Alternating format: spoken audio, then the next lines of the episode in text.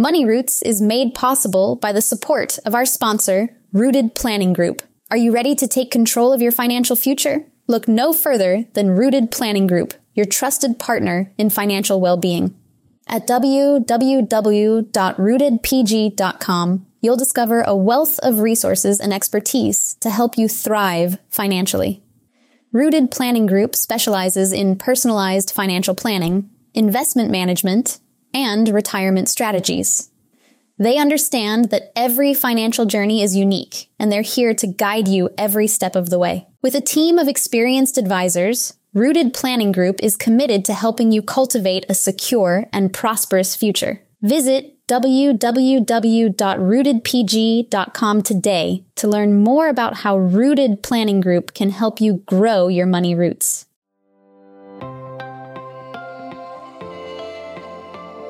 That really cycles back around to what we talked about earlier in this discussion.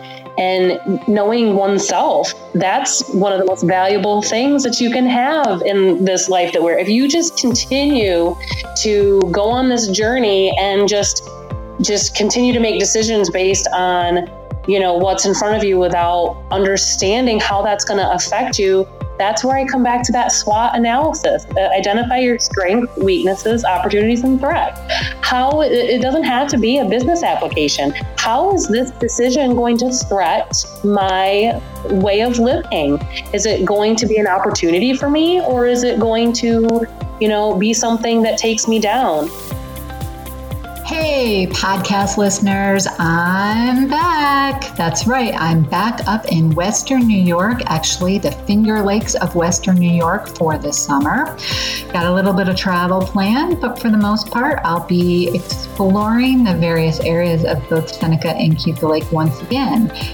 This particular podcast that you're going to be listening to is with my very, very good friend, Courtney Berry, who is an educator. She is a wonderful, extraordinary woman, and her favorite wines happen to be on the sweeter side. So I thought I would suggest trying um, one of the wineries I haven't mentioned before that's on Seneca Lake, and that is J.R. Dill. Now, the nice thing about J.R. Dill is they have a wide variety of wines that you can pick uh, from, and they also happen to have some sweeter sides that my friend Courtney would really like. So um, please, if you're out and about and you're just looking for a wonderful adventure, hop on over to their winery on Seneca Lake and try the variety of wines from from sweet sweet to red and rosés and white and sparklings. I think you'll really love the journey. And let me tell you, the view from there is extraordinary. In addition to recommending JR Dill, I'd really like to uh, make mention of a couple of comments that Courtney and I spoke about today. coming up on August 2nd, actually, I think it's going to be, uh, yeah, August 2nd, is Autism Awareness and Courtney and I touch on that particular subject a little bit in our conversations because there's this belief that if your brain doesn't function the exact same way as everybody else's brain, then you're not normal. And as Courtney and I talk about what is the definition of normal and what if your brain doesn't process information exactly the same way? Yes, it requires some coping mechanisms, but that doesn't mean that the person isn't normal. So I charge you to listen to this podcast, really absorb some of the conversation that we uh, have, and rethink your unconscious biases that you might have about people that have learning disabilities, if you want to call it that, or challenges. Thank you so much for continuing to listen to our show, and we look forward to the rest of this summer and the journeys that we go on, I'll keep you posted as the Seneca Lake Wine Ambassador and the explorations that I go on. Remember, life is about events that are supported by dollars and cents.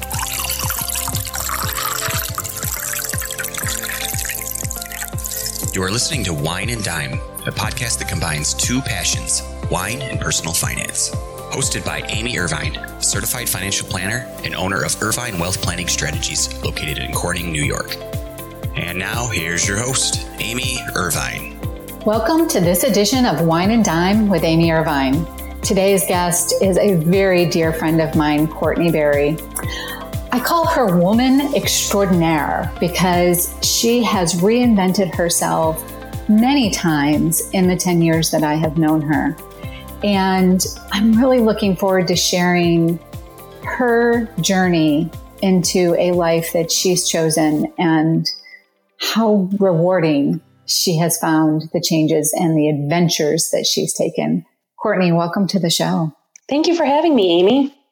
I'm so excited about this um, this podcast recording because we often talk about um, you know the influences in our lives and and just like a you know an influence in a vineyard and you are certainly just a huge influence in my life. So I'm very, very, very excited to have you. And as you know, I love to start out with the famous question of what is your favorite wine? well, first of all, you have been an amazing influence in my life. Um, that I really feel goes without saying. Um, I am not a huge drinker, which I just love that we can still be friends. Um, but if I had to narrow it down, I would definitely say a Moscato. Um, it's super sweet. Uh, it's kind of like a dessert. Uh, you can have too much of it and it'll give you a headache at the end of the day. But, but it's definitely the um, beginner wine, which I think really aligns with my drinking lifestyle. So that's what I would say my favorite is. I love that. I love that you, you, say it's the beginner wine. It's just, you know, for some people, they like it in sangria. They like it plain. You don't even have to like wine to be my friend. I just true. You know me. That's one of my favorites. So Moscato is a great, I mean, when I look back to when I first started drinking wine, it was that sweeter stuff. It's not uncommon for people to start with that sweet wine and then, um, eventually, you know, grow in their palate. And, and, and yet some people stay right you know, right where they like it, and that's perfectly mm-hmm. fine too. So I'll grow in other thank areas. you for sharing.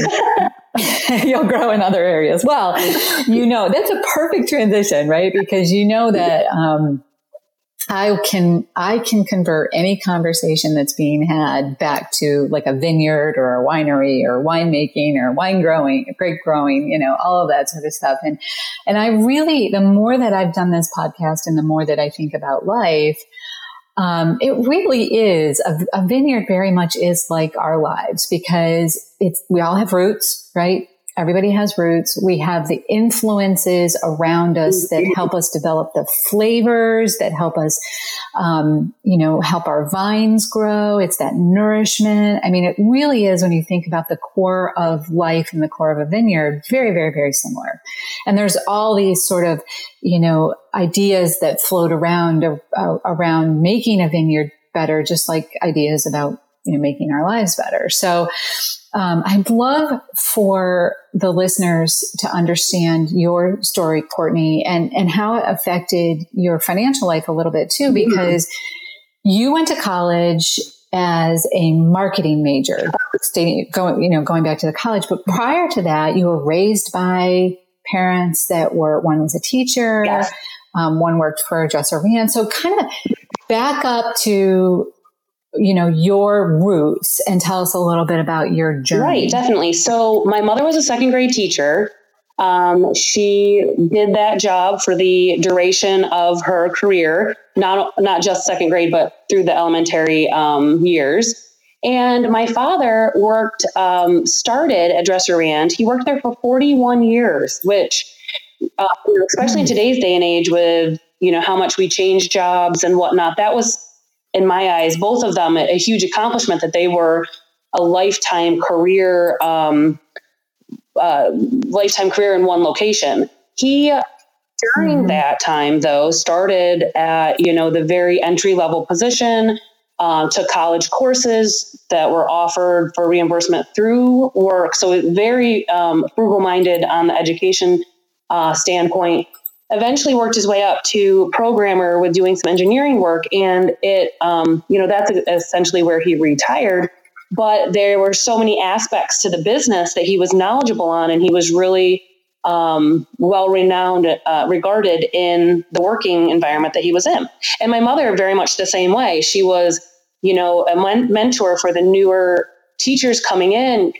Tell us your t- tricks. T- uh, tri- uh, tell us your tricks. Give us some tips. Let us know mm-hmm. what you know we can do to make our classrooms better. And having those two individuals as really, you know, role models in my life. It brought a lot of stability. It brought a lot of, um, you know, benchmarks to what I wanted in my life.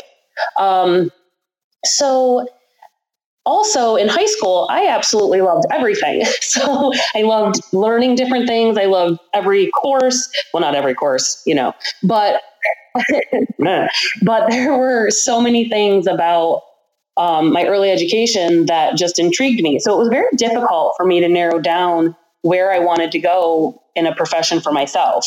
Um, I uh, obviously for my my bachelor's chose business, and I have a lot of great experiences in that realm. Um, but I just, you know, I constantly was was striving for different things. So you know, when you first start out in your in your 20s, you think, well, I just need to make some money. I want to make my own money. I want independence. I want um, to establish myself and and get life going.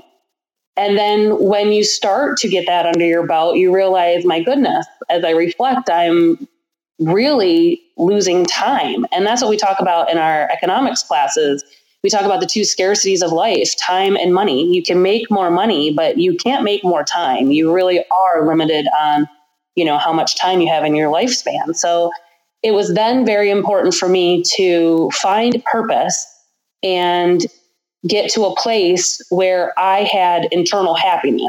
And that to me was my next goal.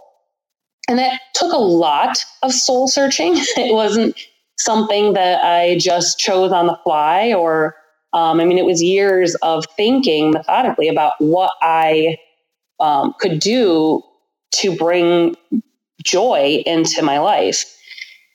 And so I went back to school, and uh, it wasn't an easy decision to make. I have an incredibly big support system. Um, my husband's very supportive, and we had, you know, a very good heart to heart. And he really just said, you know, if you make a decision and you follow your dreams, you really can accomplish anything. And at that point in time, I felt like I had the ability to do what I wanted to do. So sometimes, yes, it depends on others' perspective of us to um, give us that oomph to make a change. And, and that's what he did for me. So I, I will always be grateful um, to him for that.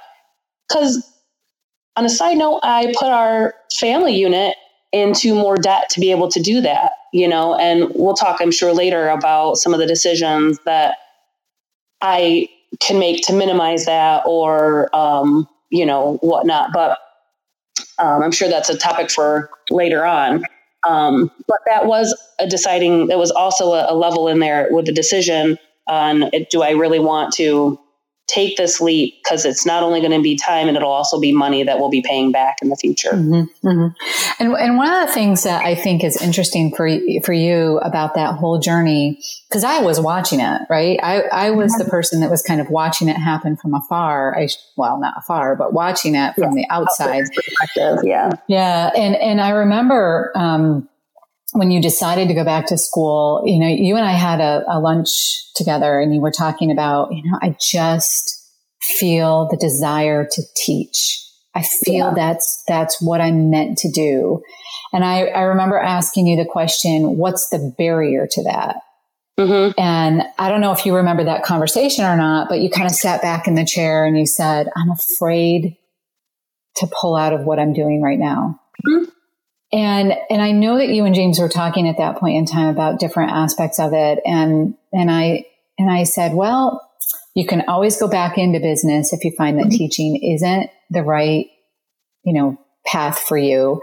But education is never a waste because right. even if you choose not to, to teach, um, you're going to learn those skills about teaching others by going through the education process.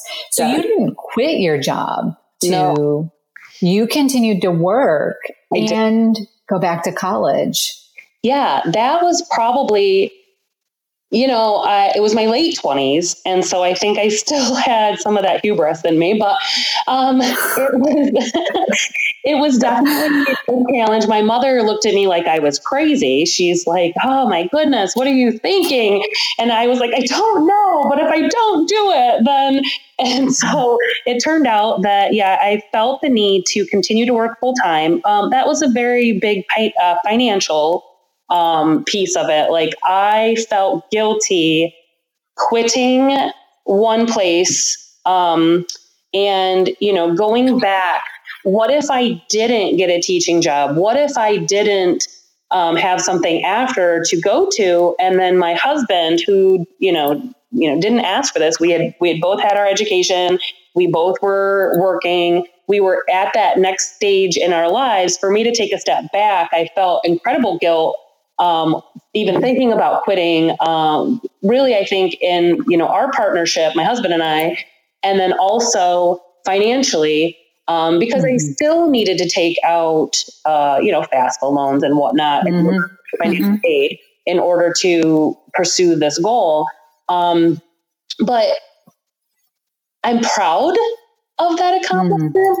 I think you know it was very taxing. It was very taxing mentally, physically um, but the fact that I would go to those classes in the evenings and I would see my classmates and hear their stories, you know, and there would be one classmate that had three little kids at home that she was leaving in order to pursue this goal. And I was, my goodness, if she can do that, then you know what is my what is holding me back if mm-hmm. you know, i would come down off um, my my road that i live on and i would think oh i can't do this anymore i can't keep this schedule up i can't keep working on schoolwork very late at night and then turn around and work in the financial uh, sector all day and then mm-hmm. keep doing this and i i mm-hmm. just thought to myself, what do like single mothers do that have two, three jobs just to get by and to provide for their family?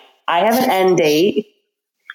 They might not feel like they have an end date. I need to really, you know, change my attitude and just keep going. And, you know, at the end, looking back, I think, yeah, that was an accomplishment. Um, I'm proud of it. But there's always people that you know one of my friends says if you were to throw all of your problems in a pile would you still pull yours out? And that is one of those situations yeah i would definitely pull my problem out compared to what some people have to go through. I love that. I love your friend that said that. I don't know who it is but that's an amazing statement yes yeah she definitely helps me through a lot of you know perspective finding yeah heather mercer has definitely had um, you know, some trials and tribulations in her job searching mm-hmm. um, and her purpose searching. But together, I feel like we can feed off each other and, and help each other through some of those low times. Yeah. You know, it's interesting. I've I've emailed or not emailed. I've interviewed a lot of people that have switched careers from something, including teaching, into financial planning um, or the financial sector, and you've done the exact opposite. And I think you're the first person that I've actually done an interview with that has gone from the financial services sector into um, into teaching. And I'm sure that there's a lot that you're, especially if you're teaching an economics class, that you're able to pull out of the air from that and, and apply towards that class. Um, now that you've gone through and you're on the other side of, of that journey and you're now teaching and you're not, you're, you're also doing special education teaching, right? I mean, you're, you're not, you're not, um, just high school, your special education high school. Correct. So I teach, um, my certification in Pennsylvania is newborn through 12, which is, you know, when you verbalize it, it feels pretty astounding that, you know, Pennsylvania thinks that I have that ability to impact that range. Um, but in New York, I, my uh, certification is six through 12. And um, well, I do have elementary as well, but that's where I really focus. And I started in middle school with behavioral ED, um, which is behavioral uh, students with behavioral disorders and emotional disturb um, classifications, and it was it was a very big challenge for me, especially in my first role in in education. And part of that process when I started was learning where my strengths and weak strengths and weaknesses are. You know, we do SWOT analysis in business, but I was making myself do one as a person, and that really helped me with my viewpoint on where can I make the most impact. Um, so when a position opened up at the high school, I really felt a strong uh, force to go out for that. So I went out for that. I was very fortunate to have um, gotten that position. And what my essential in New York State, what my um, position is, is consultant teacher 15-1.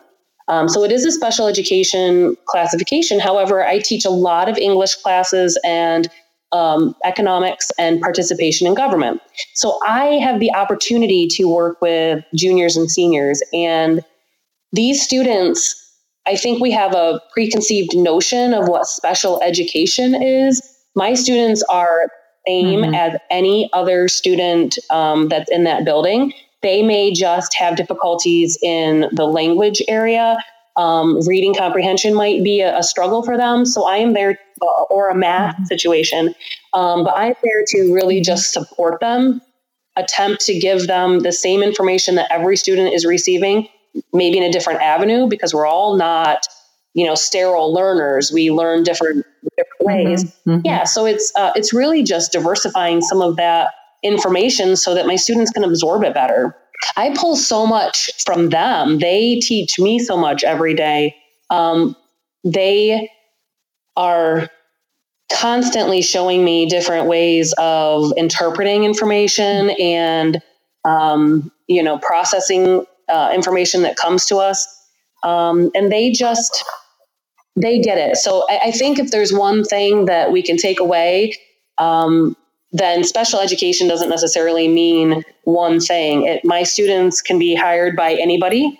Um, they can do any job. They are very skilled and and I love working with them. I love that you're taking the negative connotation that goes with and and this is why you're so awesome. You know, so many people when they think of special education think of the severely disabled or handicapped, yes. right? They think of yes. that. And there are so many people out there like myself who have some sort of disability that mm-hmm. you know, we're we're really good at masking it. But yes, but when coping strategies, yeah, yeah definitely. Right. And and and I was, you know, basically an adult, a young adult by the time that the minor amount of dyslexia, uh, dyslexia that I have was diagnosed. And I say minor because I guess I, I, that was what I was told that there's, you know, layers of severity of it. Mm-hmm. But that would explain to me why in high school I struggled so much with mm-hmm. the the comprehension side and the reading side. You know, it would take me so much longer to read something and to digest it than the factual side like the math. Yes. Math, you know what? I'm going to focus right. on that because I'm good at that. right. But, yeah. the, but the reading and the comprehension side, it, it, it took me a lot longer than other people. And I really had to work hard at it. Like I could never figure out why does math come so hard to me versus you know, the reading, the comprehension. Well, they're different mm-hmm. frames of the brain, yeah. right? And so, Absolutely.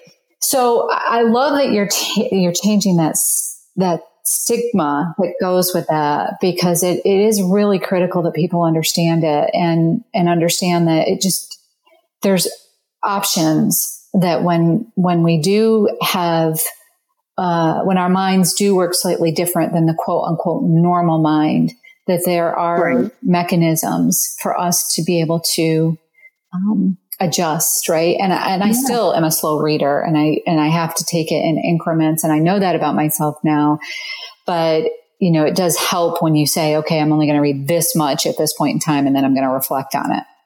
Right know? so and it makes things work quicker absolutely. And I think you are an amazing success story because even though you know that that is something that you're working on you are so incredibly successful you know in your field with all think about all of the certifications you've taken all of the tests that you've had to to complete to get to that point that you're at you know and all of the degrees that you hold. That is proof right there that it doesn't essentially matter where you're coming from you can achieve anything that you know you put your mind to. Oh thank you. I have to tell you something. I have a um, I've been asked to speak for the the YWCA's events in, in, in June. So anybody listening, if they're in the Corning Elmira area, uh, June fifth is a great fundraiser that you really want to um, go to if you want to hear me talk a little bit more about this. But one of the things that I joke a little bit about, and I don't mean to like you know poo poo it or or you know say that it isn't a serious problem but i do joke about the fact that you know that's the reason why for so long it's it's that slight dyslexia that i have that i always thought no meant on Yeah. that if you look in the mirror, right? You look in yeah. the mirror and you see what the words what the word no means backwards, it means on. Yeah. And I joke with people about that, you know, because people people are like, Oh my gosh, is she joking about that? I'm like, Yeah, I am because for for me, it was like, all right, I know that I learn slow, I know that I have this, but you know, doesn't mean it doesn't mean that I can't do it. And I'm right. such a determined egg that, yes. you know, when somebody says no to me, I'm like, oh, did you mean on? you said no. Oh, did you mean you want me to challenge myself? so, so I I do agree that you know yes, it might take us a little bit longer, and yes, it might um, be a little bit more challenging than how the normal brain operates, but that doesn't mean that we can't achieve great things and we shouldn't be, you know, discarded. You are spot on. So, shifting gears just a little bit, uh, thank you mm-hmm. for sharing your journey because I just think it's so amazing. And I think, you know, talking about the risk that you took, um, because you were in your late 20s, you did have a, a, a reputation in the in the business world, a fabulous reputation in my book. And you have such a skill set between the compliance work that you did and the marketing work that you did.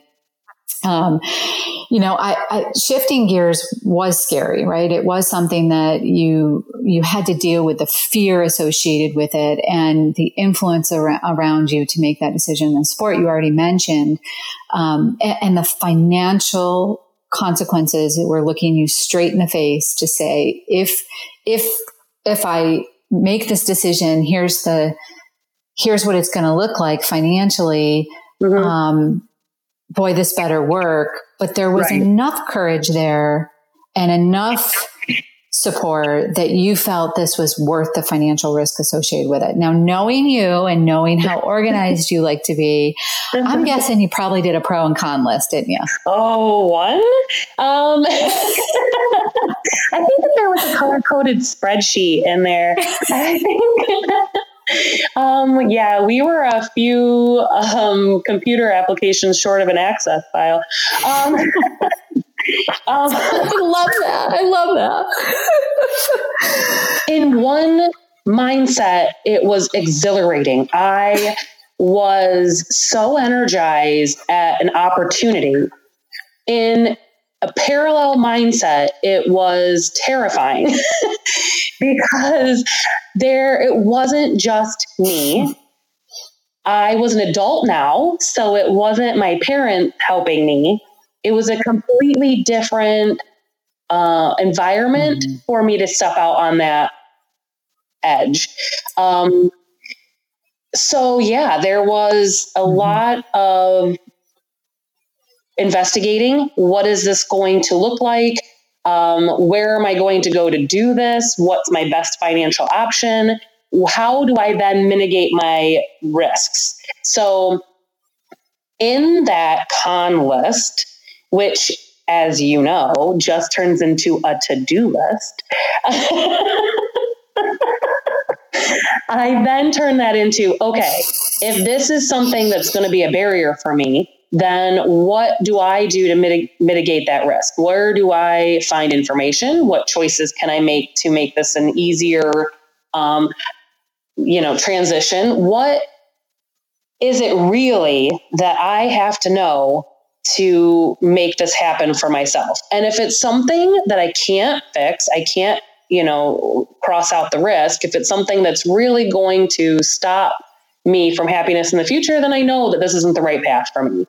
But everything kind of fell into place, which mm-hmm. was mm-hmm. a sign to me that you know this is where you're supposed to be going this is this is going to lead you to a more impactful life this is going to lead you to more opportunities in the future to find happiness and to to grow mm-hmm. joy so I, um, you know, did all of those avenues, met with the university, really wanted the quickest way uh, to get that certification in order to teach.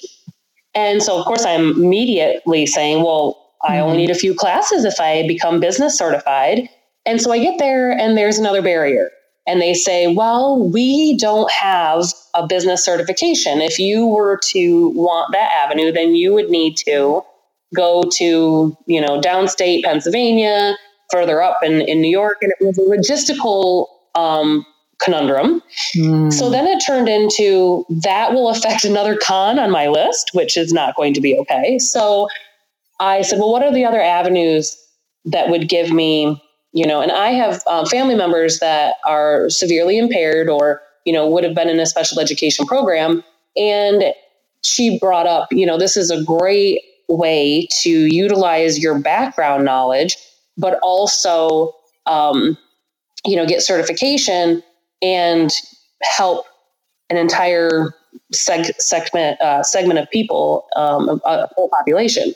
So that then got my wheels turning even faster because I was like, oh my goodness, you know, I could still teach this content that I'm very passionate about, feel knowledgeable about, have a comfort level in, but I could help this whole segment of the population that hadn't, you know, even occurred to me that I would have an opportunity to to be able to do something like that. And then also, it's mitigating even more risk because it's more employable um, certification than yeah. So I was like, again, mm-hmm, mm-hmm. not even a window, but a French door is opening with an opportunity that was just more neon signs saying, "Go for it! This is what you have to do."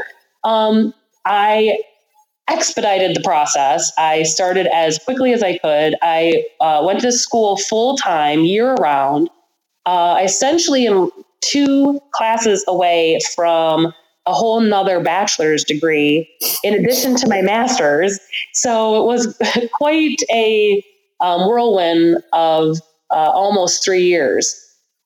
But because of that, you know, gusto or, or wherever I was pulling that from, I fell under the um, timeline of uh, specific certification requirements change. So, and the university to which I attended uh, was was phasing out those certification programs. So, because of my specific timing, I was able to finish in a certain um, time frame, which also afforded me this easier, essentially, path to obtain this than the people that that completed it a semester after me. So all of these, looking back, all of these signs were so incredibly clear. And of course, as I'm sifting through the dust, uh, you know, of my whirling dervish, trying to to get this um, accomplished, when I look back after the dust has settled, I'm like, wow, there were so many things happening simultaneously to aid me in this venture it's it's really it's really just I'm overwhelmingly grateful. Yeah, well, I love how positive you are as a person. That's one of the things that um, uh, always attracts me to you is that you know a fireball can be putting being thrown at you and you're like oh well here's a snowball. You know it's no big deal. i'll just put it out with a snowball. Um, the, the, fact that you said you know that that not only did a window open but a french door opened. That is typical courtney. That is mm.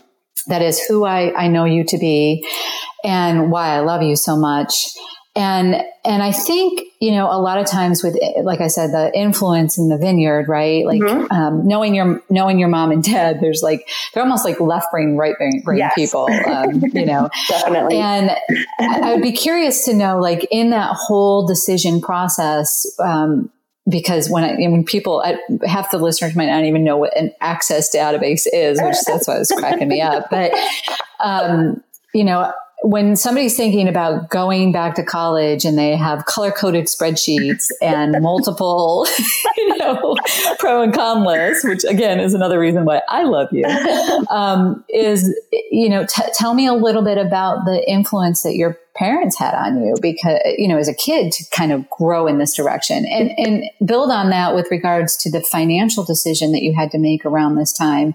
You know, did did they help talk you through it or as a kid did you have that influence? Um so yeah you are spot on with the the left brain right brain um thinking processes.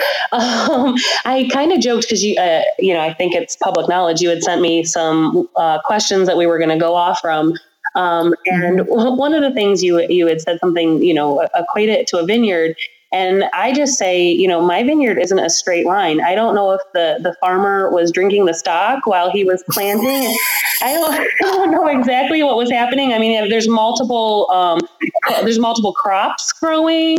Um, and I think, I think that really comes down to um, the, the dynamics that, that I grew up with. My um, parents were both incredibly supportive at every single one of my sporting events, every one of the music events that I took part in.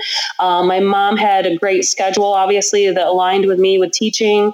Um, so she was a huge influence in my life because she was there and she was constantly, you know, pushing me to be the best that I could be. And then my dad was uh, didn't have the same working schedule. However, he was always, you know, even the track meets start before he would have gotten out of work, he was still there. And the sacrifices at the time that they were making, um, you know, are, are, obviously lost on a high schooler because there's mm-hmm. just very little perspective there. I was grateful, but, um, you know, the magnitude of that, what to which they were doing for me was, um, was incredible. So that was a huge component into my um, changing of my lifestyle. My husband and I, you know, wanted to start a family, and the thought process of having a child with the work schedule that I had was mm. very upsetting to me because I just thought, would I be able to be the parents that my parents were to me? And the answer always came back no. Um, and so that was, they were still in my thought process when I was going through this, um, you know, pro and con phase. But to some of the pieces that, that you were saying prior, uh, as a kid, I was never included in money conversations. I think that that's Never. I think that that's a generational thing. Um, like, not at all. My mother would have said, um, money is a private matter not to be discussed. And so, and so that, um, to which I understand, I, I, I, may have been a loose mouth um, early child. So, so I can see where her, you know, thought process was. But um, even actually to my sophomore year in college, I went to our um, credit union that my my father um, had always dealt with because it was kind of attached to Dresser-Rand. It was First Heritage. Um, mm-hmm. And I walked mm-hmm. in on my own accord and opened up a checking account. And my thought process was plain and clear. I'm going to be living off campus and I'm going to need to pay my roommates for utilities. But that, you know, to me, it was very cut and dry, black and white. But when I went home with the checkbook, my mom was, "What are you doing?" And so, yeah, no, the the talk of money matters was not in our household um, like an open subject, and you know, I see where they were coming from. I, I don't count it as a fault. I think it's a generational thing. However, I think mm-hmm. it's difficult because you're not learning that in school. Now, granted, I wasn't learning that in school. I definitely teach it in my courses now. it is a learning opportunity that yeah, I pounce yeah. on um, as many times as I can. So, our um, young adults, uh, you know, aren't always getting that at home, and that's something that we, you know, need to to constantly be thinking: when can we interject savvy money choices? When can we interject, um, you know, a, a good decision versus a poor decision? And there have definitely been numerous mistakes that I have made along the way, and I continue to make mistakes. Um, you know, we there's so many things out there that um, can pull at our heartstrings for you know donations or for uh, extra purchases. We live in a, a very materialistic environment, and sometimes mm-hmm. it's difficult to say, "Nope, I don't need that." Or you know, yes, I can afford that. I've worked hard and saved for it, and um, so I've mm-hmm. definitely made mistakes along the way. You know, I've fallen into the credit card card trap. Um, you know, we've obviously our your 20s are a, a big loan decade because you're you're looking for a home. You're um, putting all of your uh, your uh, education loans together and consolidating. You're purchasing the reliable adult car. So there's always things these big purchases that are that are warranted, but it but it does put you in a a debt um, scenario when you're starting your life mm-hmm. fresh. Mm-hmm. How do you think you will do with Miles? What do you think that you'll incorporate in raising him around, you know, the money conversation? Because you teach yes. it in your classroom.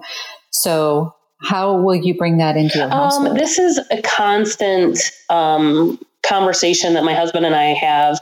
He already has a savings account. Um, again, he, we have a, a great support system. Our family members, our friends have, you know, valued the savings aspect. So we do for, you know, special occasions, we do um, put that money into a savings account. But my dear, dear, dear friend, Amy Irvine, has set him up with a 529.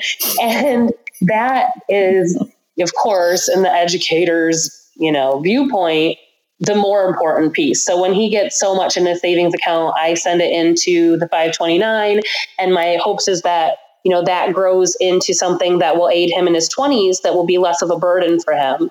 Um, so that kind of combats that debt to income ratio when you're starting out. However, there is a real concern that I have, especially in you know today's society, that we just think that we can get and have anything we want. He's an only child. He's the only grandchild on my side. And it is incredibly difficult not to just get him things all the time. And that mm-hmm. equates to me to the financial piece. If you're impulsive and you think that you can just continue to, to pick something up every time you go out, that is money slipping through your hands. So when he gets older, and the cognitive piece is there stronger, it's definitely mm-hmm. going to be something that we're going to have open conversations with. Um, just understanding that this toy is this amount, and then then you spend that amount, you don't have that for something else. So the opportunity cost and whatnot. Yeah, I, I love because um, when my nephews were down visiting this this winter, um, they uh, the grandma gave them a Christmas present um, of some spending money while they were down here. Mm-hmm. And so every time they would say, Oh, I want this. And I'd say, Is that how you want to spend your money? And then mm-hmm. they would stop for a second and they would be like, mm, Maybe not. and so they only spent, um, so they got $200 each and they actually only spent about $80 of that money wow. each because, you know, I kept asking them that question every time. Is that how you want to spend your money? And they mm-hmm. would, just for a moment stop and mm-hmm. hesitate mm-hmm. and say, well, maybe that's not how I want to spend my money. Right. And, you know, ended up being, you know, not spending quite as much. But if I had done it every single time they, they said that, I'm sure they would have blown through that $200. No problem. Right. But it was, yeah. it was something that, um, was an interesting exercise. And I also, for, for, um, it was fun. I also did, it was the 50th episode of the show. So I recorded it with them and it was, oh my uh-huh. gosh, I laughed so stinking hard listening to, re-listening to it, even during the process of it. But one of the things that I asked them was like, what did Aunt Amy teach you about money? And it was amazing what mm-hmm. those boys have absorbed. Mm-hmm. Yeah. It was amazing. And they, you know, one of my nephews said, well, that money doesn't grow on trees. And I just kind of chuckled. like, oh, my students would say, but it is made of paper, which comes from trees. Thank you. Yes, thank you. and the other one said, which was, I just, I thought it was so insightful from somebody who's 14 years old, was that mm-hmm. there's not an infin- infinite supply of it. Yes. Yeah, it's scarce. Mm-hmm. And I thought, wow, uh-huh. that's, wow. Uh, you know, that blew me away a little bit. So yeah, I'm always intrigued. Yeah, I'm always intrigued with you know what kids absorb. And if you think that they're not listening they are. Oh they're they always listening. Yeah. for better for worse they're listening amy.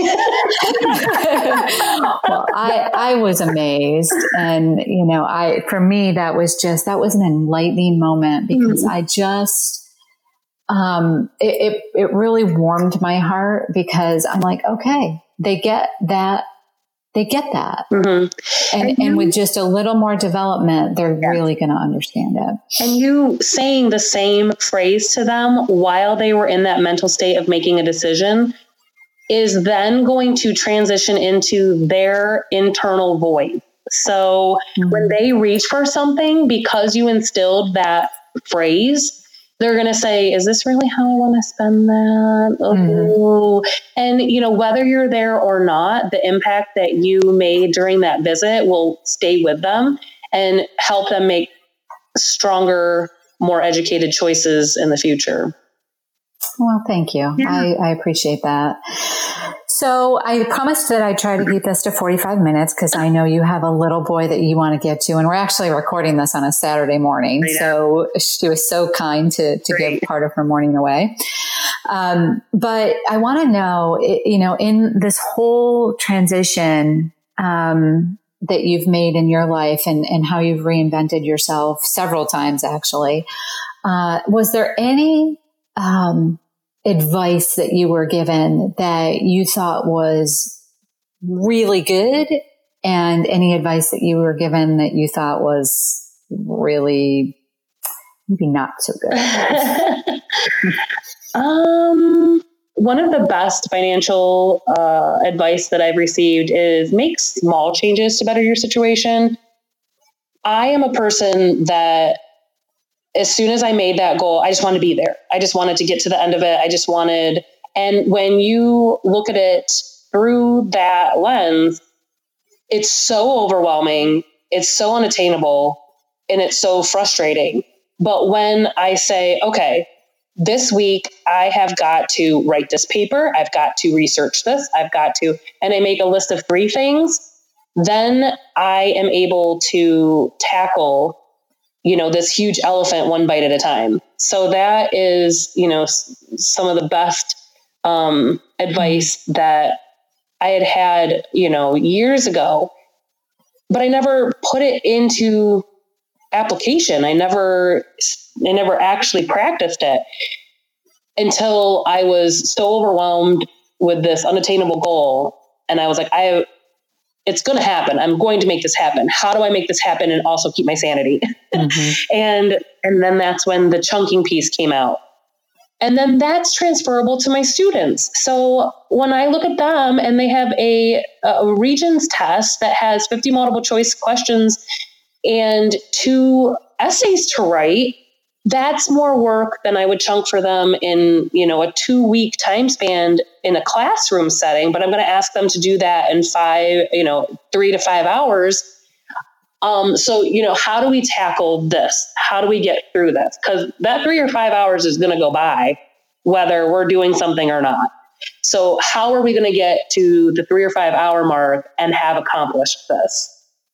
And so, um, just really kind of using that mm-hmm and actually applying it it just made things so much easier to do and it made my mind so much clearer um, so that was that was super helpful mm-hmm. information I was given.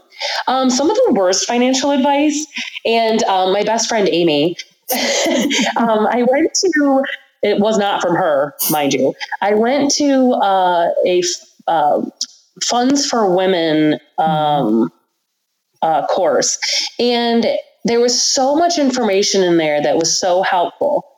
And then there was this woman who was lovely, but she made the comment, save half your income. And at that point in time, you know, I was not making a high dollar amount. I was starting out in the realm of independence. So there was the house payment and the car payment and the education payment and food.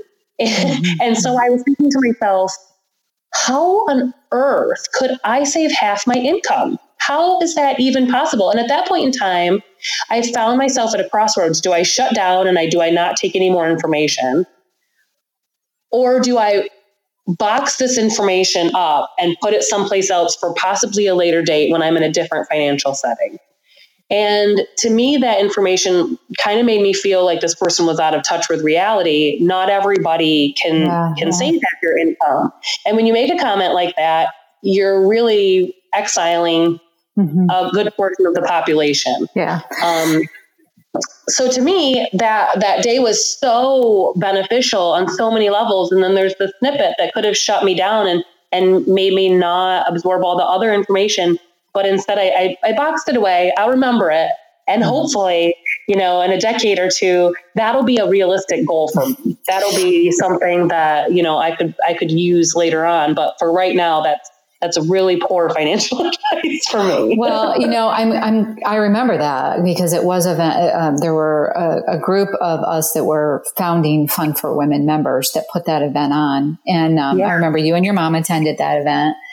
And I remember that woman saying that comment. And I remember all of us sort of came back and said, if you can do that, that's great. Yeah. But realistically, shoot for 10%. Yes. You know, ideally 15. Yeah. But, yes. you know, it also depends on your other circumstances. Right. So the, the, issue that I not to get too far down the road on this, but you know, the issue that I have with general statements like that and and and why I feel that it isn't great advice um, is because your exact emotion uh, to that is why I don't like it because mm-hmm.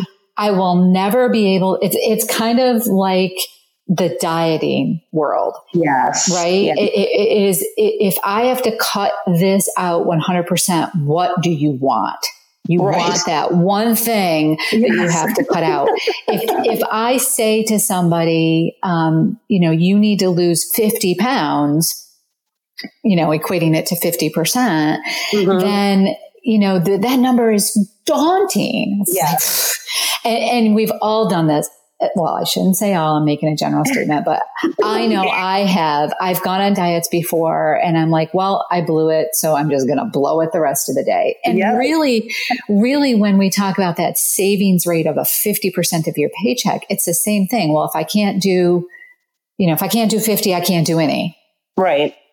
And, you know, a dollar a day is mm-hmm. huge. I, I don't right. care what it is. I just did a class with kids where we, um, did a, um, a save, you know, how to save money with kids, right? And we did, mm-hmm. we took, um, three cups and we decorated them, spend, save, give, right? And, and they decorated the cups the way that they, you know, like what would they want to give? Like what is their favorite charity? And they kind of decorated the cup with that um, charities sort of emblem and you know ideas around that charity. And then the give or i'm sorry and then the spend is something that they really um, that they really enjoy. Like we talked about all the different things that they love to do and spend money on and, and they wrote those on the spend cup. And on the save cup we talked about what really big item you know, do you want? And then we had them research like the cost of that and how long it was going to take for them to save that. And we put that on the save cup and how excited they would be when they actually bought it because how badly they wanted all of that. And the, the thing about that was that when, you know, when we were talking to the kids about it, they, they were like, so, so it's going to take me six weeks of allowance or a year of allowance or, you know, 12 weeks of allowance to save, you know, if I want to spend my money this way. Mm-hmm. But what if I chose not to spend my money on this particular item on this particular week or for the next six weeks and I put it in this, the save bucket? How much quicker could I actually get that item that I really, really, really love? So right. it's a great example, but it was about breaking it down into realistic numbers mm-hmm. and not about the big save 50%. So thank you so much for sharing that because it gave me a wonderful platform to. Yes. I love that experiment. I love that experiment with the kids because they can physically and visually see, you know, yeah. the magnitude of the time and money. Yeah. Yeah. And to go back to that, to that 50% just really quickly, if you're able to save 50% of your income, that would, you know, if James and my husband and I made the same amount of money, that would mean that, you know, if I didn't save, which, which is not what we're here to talk about, but if I didn't, then what also is your balance with time? If I'm able to save mm-hmm. that dollar amount and I live so well within my means, then I can go and I can do something different with my time. And right. you know, sometimes we forget about that, getting caught up in in a money um, cycle. And we, you know, this is definitely, if I were to put life in, you know, decades, this is definitely my teens and twenties. It was all about the money. And then as mm-hmm. I, you know, grew and time seemed a little bit more valuable to me, then my actions changed in coordination to what I wanted to do with my time versus, you know, mm-hmm. how can I be be smarter with my money so that I have time to be able to do something different. I just had a conversation with a young man that I'm mentoring. He's in the financial planning profession and he called me and said, I've got this opportunity that I think I could make probably about 50,000 more a year than what my business is currently generating. And he said, but it would require me, you know, like giving up my business. I wouldn't be a, a, a solo owner anymore. I'd have to join this other firm. And I said, mm. are you unhappy with the, with the money that your business is generating? And he said, no, not really. I said, then why are you even considering this? Right. You're giving up your time. You're giving up your autonomy. You're giving up your um, flexibility, you know, will this company that you're considering joining, will they be okay with you taking a snow day because your kids got, mm-hmm. you know, because school got canceled? Will they be okay with you, um, you know, having complete flexibility with your charitable inclinations within the community? Mm-hmm. You know, if they're not going to be okay with that, if they're going to control that, then I think is it, you need to then ask your question, is that money, that additional money that you would be making worth it? Right. Is it going to bring happiness to your life? And he, you know, took a really deep breath and he said, Yep, I need to do some more thinking. and I said, Yeah. I mean, yeah. I, you know, that's one thing that I say. Like right now, I, I say jokingly that I'm unemployable because. Mm-hmm. For me to go out and work for a company right now, right? But, right. nobody's going to be happy because you know I'm so used to um, been there, done you know, that, being, right, Amy? right, right, right, and and I'm so used to like you know I'm an early morning person, mm-hmm. so I get up early, I get work done, but you know I don't want to like you know my mind shuts down mm-hmm. in the evening, and so. But then there are periods of time where I'm really focused and I can get the work done and no, but nobody's telling me right. when to do that. I do it when I want to be doing it. And I know that the job has to get done and my clients always are, are very, very important to me in my life. And, and, and I get to work with some of the best people yeah. because I get to choose that. And, and there are people that I have met that I've said, um, you know what? I actually think one of the other planners would be a better fit for you. I just think your personality and your in what you're looking for, and you know the amount of um, interaction that you're requesting is really better suited for one of the other planners that works on our team. But I get to do that right. now, and so for me to go back to the world of working in a corporation or working for another company, I just don't. It wouldn't work. I don't think I'm employable, and I don't care if somebody offered me, you know, more money if, as long as I'm meeting my bills mm-hmm. and the company is stable, then it's not, like you said, it's not about that anymore. It's about making sure that there's a, a happiness. I mean, you get to be in your 40s, touching 50 almost. You think, you think life is important yeah. right now. And, and, and it, it, really is. I mean, you're, you're watching Miles grow. You, are there. Oh, yeah. But it starts to look a little different. Uh-huh. You, well, and that, like, that really cycles back around to what we talked about earlier in this discussion and knowing oneself that's one of the most valuable mm-hmm. things that you can have in this life that we're if you just continue to go on this journey and just just continue to make decisions based on you know what's in front of you without understanding how that's going to affect you that's where I come back to that SWOT analysis. Uh, identify your strengths, weaknesses, opportunities, and threats. How it doesn't have to be a business application. How is this decision going to mm-hmm. threat my way of living? Is it going to be an opportunity for mm-hmm. me, or is it going to, you know, be something that takes me down? Is it play to my strengths of being a morning person and utilizing the time when I'm mm-hmm. most effective, and then allowing myself you know, downtime when I need it. Um, or, you know, it, mm-hmm.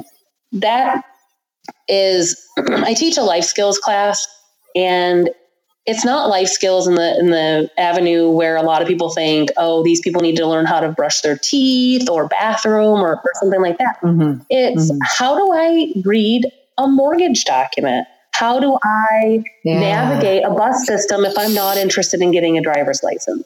How do I make mm-hmm. healthy choices at the grocery store? How do I do unit pricing, which is my favorite? Um, yeah, which so such important information. Such important. Well, taxes. I mean, just basic, uh, basic. How do I navigate the world around me as an adult? Mm-hmm. And when you you know, in that process, we start out the very first thing we do. We do a personal um, a personality uh, inventory. So they decide, you know, what kind of person am I? Am I introverted? Am I extroverted? What job choices really play well to mm-hmm. those strengths? And is is what I'm thinking about doing? Is that really going to be something that will bring me happiness? And then we talk about learning process. How do I learn? Am I visual, auditor? Like, is there a way that hmm. I can maximize my opportunity to absorb information? And then we talk about, we even do a career cluster. So, what is that going to mean to me? If I click seven things that I like in this one box and it says, wow, I, I would be a, a really great electrician, mm-hmm. then, you know, is that an avenue that I've even thought about as a possibility for me? Um, I think the understanding of your own strengths and weaknesses can be one of the biggest things that you can give yourself. Mm-hmm. mm-hmm. Um, as earlier, the better. Well, you know, I want to, um, I, I know I need to end this podcast here pretty soon, but I want to just hone in on something that you said over and over again. And I don't even know if you realized that you did it, but one of the things that you were talking about was focusing on the strengths, focusing on the strengths, focusing on the strengths. Mm-hmm. A SWOT analysis includes the word weakness in it, but what you mm-hmm. repeated back was focusing on the strengths. And one of the things that I um, really think is important about that life skill end of, of things and some of the things that I see in working with people, you know, when they come to me, they're, they're looking to, to make a change for some reason. And a lot of times it's tied back to the career. And one of the things that I find is that people made a job change based on this perception or, or people made mm-hmm. a selection based on this perception. And then they've gone through a review process or something like that. And, um, the supervisor or manager has focused on the weaknesses instead mm-hmm. of focusing on the strengths. Mm-hmm. And I think it's really, really, really important to take a step back. And I, and I encourage people to challenge, um, when that happens, challenge the process because I just did a podcast on a different, different podcast and, and I was asked a question around you know, being a, being a, a, a coach or a manager or whatever you want to call it. And one of the things that I said that I've learned in the course of my career is that if we focus on weaknesses, we'll never get to the strengths. We'll never, mm-hmm. we'll never develop the strengths. We'll never mm-hmm. embody the strengths. And everybody's going to always be frustrated because all we're focusing on is trying to improve something that we're not strong with to begin with. And the right. analogy that I use the okay. analogy that I used was I enjoy jogging, but I will never, ever, ever, ever, ever, and if you didn't get that, ever, be a five minute runner. Like I'll mm-hmm. never run a mile in five minutes. Even if bear's chasing me, it's not going to happen. I'm not built that way. You, you just have to run faster than Brent if a bear is chasing you. right. so, but, but I will never be that fast. And it doesn't matter how much you focus on that weakness. I will never be a five minute runner. So focus on my strength of I'm out there, I'm jogging, I'm you know, focus on the form, focus on the fact that I'm getting exercise, focus on that strength and that strength will become better. Right. So don't try to change something that I'm just never naturally inclined to do, but try to try to improve what I am naturally inclined to do. And that strength is your gift to give. Like that's what you should be focused on. That's where you are you are given this this opportunity.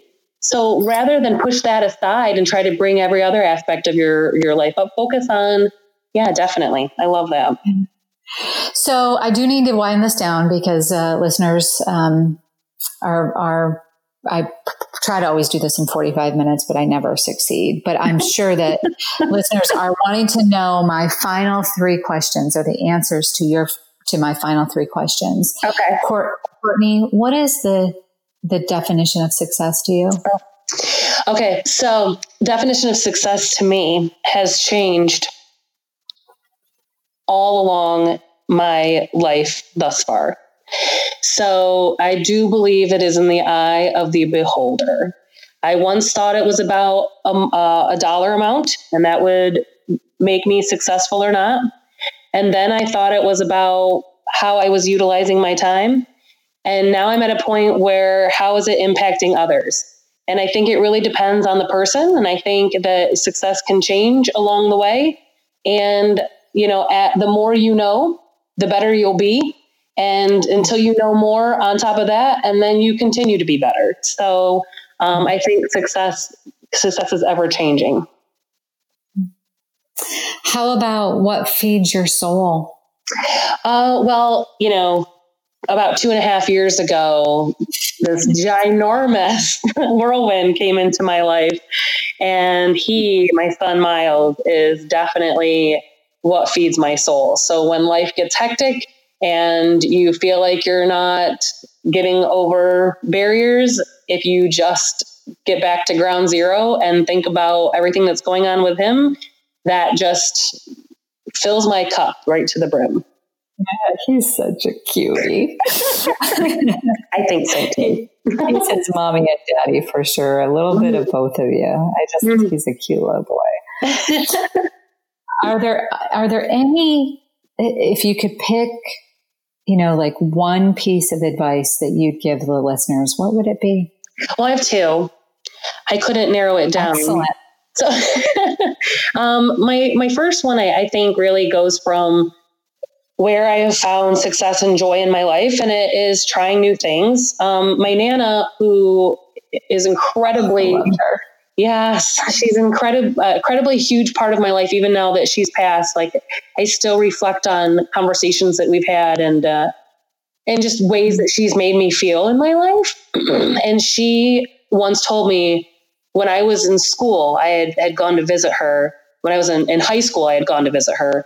And I said, oh, I just can't wait for this, you know, test to be over and I can just stop with this. And, and she said, she said, well, Courtney, you're never done learning. You know, I, even now, I'm still learning. And that changed my viewpoint from that moment on to take new things that are coming into my life as opportunities. So please try new things. Um, if I hadn't jumped right into the education world feet first, I wouldn't have the mental health and happiness that I have now, and I wouldn't have the access to um, impact others like I do. So I cherish that opportunity every day, um, and that's from trying new things. And my second piece is every day is a new day. So if you wake up focused on one positive act a day, which doesn't seem like a daunting task, by the end of your life, you'll be able to look back and feel really good about the impact that you've had. Well, you certainly are a huge impact on my life. And I know, uh, having been to your classroom and watching the interaction there, I know you're a huge impact on the students' lives. Thank you. And I can't wait to see the impact that you have on Miles' life. He's my best project ever. we want to thank you uh, for joining us and have one final fun little question mm-hmm. that we like to ask. Um, so that the listeners know, Courtney and I actually went to a Zac Brown concert together a few years back. and um, I lost my phone during that little. and Courtney got to see the psychotic person in me. um, and I do mean psychotic. Like, I got to did not sleep. I got to use my de-escalation tactics. How do I de-escalate this she situation? Sure she sure did. So, um, uh, in addition to uh, spending time with friends and family and sharing a glass of Moscato with them, mm-hmm. is there um, any other things that you like to pair with your wine, as long as it's not the you know need to implement de-escalation skills? uh, well, I love sweets. I love all kinds of food. I know that the the basic of the question was, "What's your favorite food to pair with it?" Mm-hmm. Um, you know, probably to one of my faults, um, I'm not really too picky on things that, that, I would love to pair with a, a great glass of Moscato. Um, but really, absorbing the incredible people in my life, including you. Mm. Thank you. Is Aww. the best. Well, thank you so much for agreeing to do this on a Saturday morning and taking time away from that little project that you mentioned. and um, I hope the rest of the school year goes well. And um, we just, it was such a pleasure uh, spending time with you today. Thanks again, Courtney. Thank you, Amy, for this opportunity. And that will about do it for this week's episode of Wine and Dime. You can visit Amy on the web at irvineadvise.com. Or you can follow her on Twitter at Amy Irvine Advise or on her Facebook page, Irvine Wealth Planning Strategies. If you have any questions, comments, or topics that you would like to hear about, feel free to contact us through Twitter or Facebook, and we will do our best to answer your questions. We would love to hear from you. And thank you for listening.